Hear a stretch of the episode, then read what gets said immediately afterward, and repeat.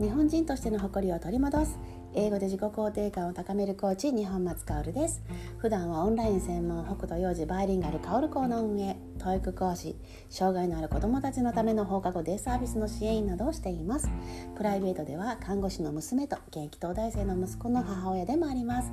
この番組ではワクワク自分らしく楽しく生きる秘訣、子育ての悩みを解決するヒント、天才能を作る秘密などを英語教育を含めお届けしています。それでは今日も早速始めていきましょう。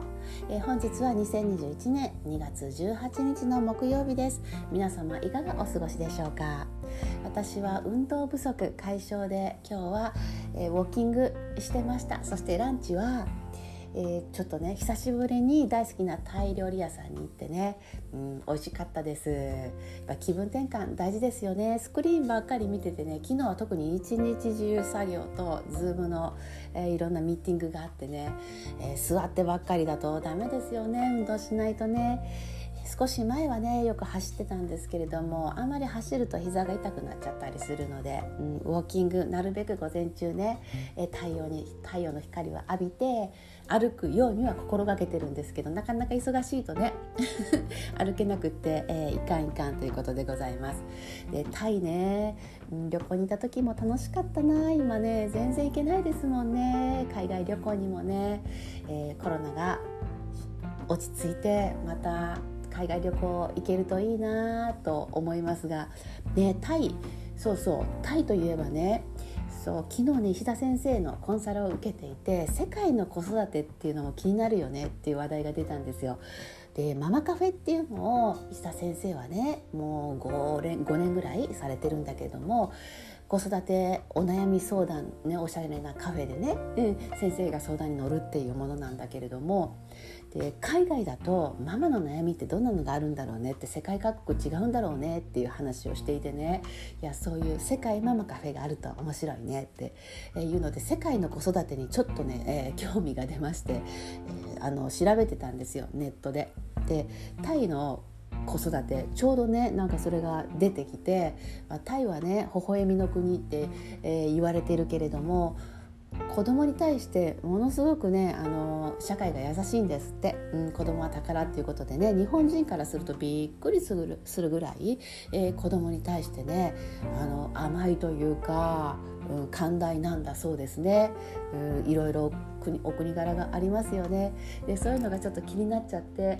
これからちょっと世界のブログとかを、チェックしてみようかなとか思いました。いやまあね、世界それぞれ国によって、どんな子育てでどんな悩みがあるのかなとかね、ちょっと気になっている今日この頃でございます。で今日はお話ししようかなと思ったのが、斉藤ひとりさんの本の中の一節というかで、最近私もこのクラブハウスとかね、今世の中流行ってるし、で仲間と一緒に、クラブハウス、ね、やろうかっていう話もね、タイトル何にしようかとかいうね、相談したりしながら、ものすごい数のねルームがあるんですよ。で子育て部門多いですね。でもうたくさんありすぎて埋もれちゃうよねっていうことですよね。それだけ関心のあるテーマだし、たくさんの方々がお聞きになってるんだろうな、お聞きになってるなって、もういつもね、びっくりするんですけど、私も時々、いろんなお部屋を覗いてるんですけどもね、すごい方ね、いろんな著名なね、方々がいらっしゃいますよね。そうするとなんか私なんてなんか超凡人とか思ってシュンってなんか落ち込んだりすることもあるんですけどね、そんなことありませんか皆さん。もうすごい人たちが多すぎて、私なんてみたいなちょっと劣等感ね感じたりとかしますよね。素晴らしい方々のね実績とかね経験とか聞いてると逆にね元気に出るどころかね、いやいやそんなことないんだよ、私は私のままで100点満点なんだっていうね、北斗のね、教育の中での幸せであるための5か条の中の一つですよね。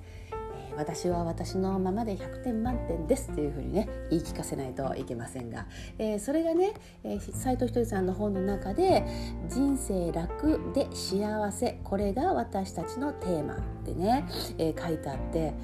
楽で幸せかひとりさんは優しいないつもと思うんですけどもね、頑張りすぎて無理しすぎてってやっぱダメですよね。楽なのがいいですよね。まあ自分のままで100点満点、そして自分もそのままで最高で、その相手周りの人たちももうそのままでいいんだよって認める。そうするとまあ自分も周りも楽ですよね。そんな風に生きていきたいなと。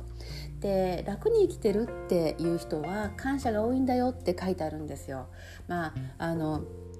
嫌なこと、ちょっと、一見ネガティブに感じることにも感謝して、だから気づくこともあるしね。でもちろん良かったこともにも感謝してね。感謝が多いとやっぱり、人生楽で楽しいよっていうことをね、書いてあります。はい。もう私も100点周りも100点いいじゃないかと、無理しすぎるのはやめようねとでいうことね。それぞれ個性を持っているけど、人の個性にいいとか悪いはないと、善悪じゃないんですよね。ついついね善悪で捉えちゃうんですけどね、私たちね。まあ人と違ってるだけだからね、全然個性は出していっていいし、こうあるべきって自分をね、苦しめる必要もないしね。そのありのままで勝負できるのが21世紀だよっていうふうにここにも書いてありますので、皆さん、感謝しながら楽に、楽しいってね、楽は楽しいっていう字ですからね、やっぱり楽に楽しく生きていきたいですよね。はい、今日はね、どんな楽しいことが皆さんありましたかね。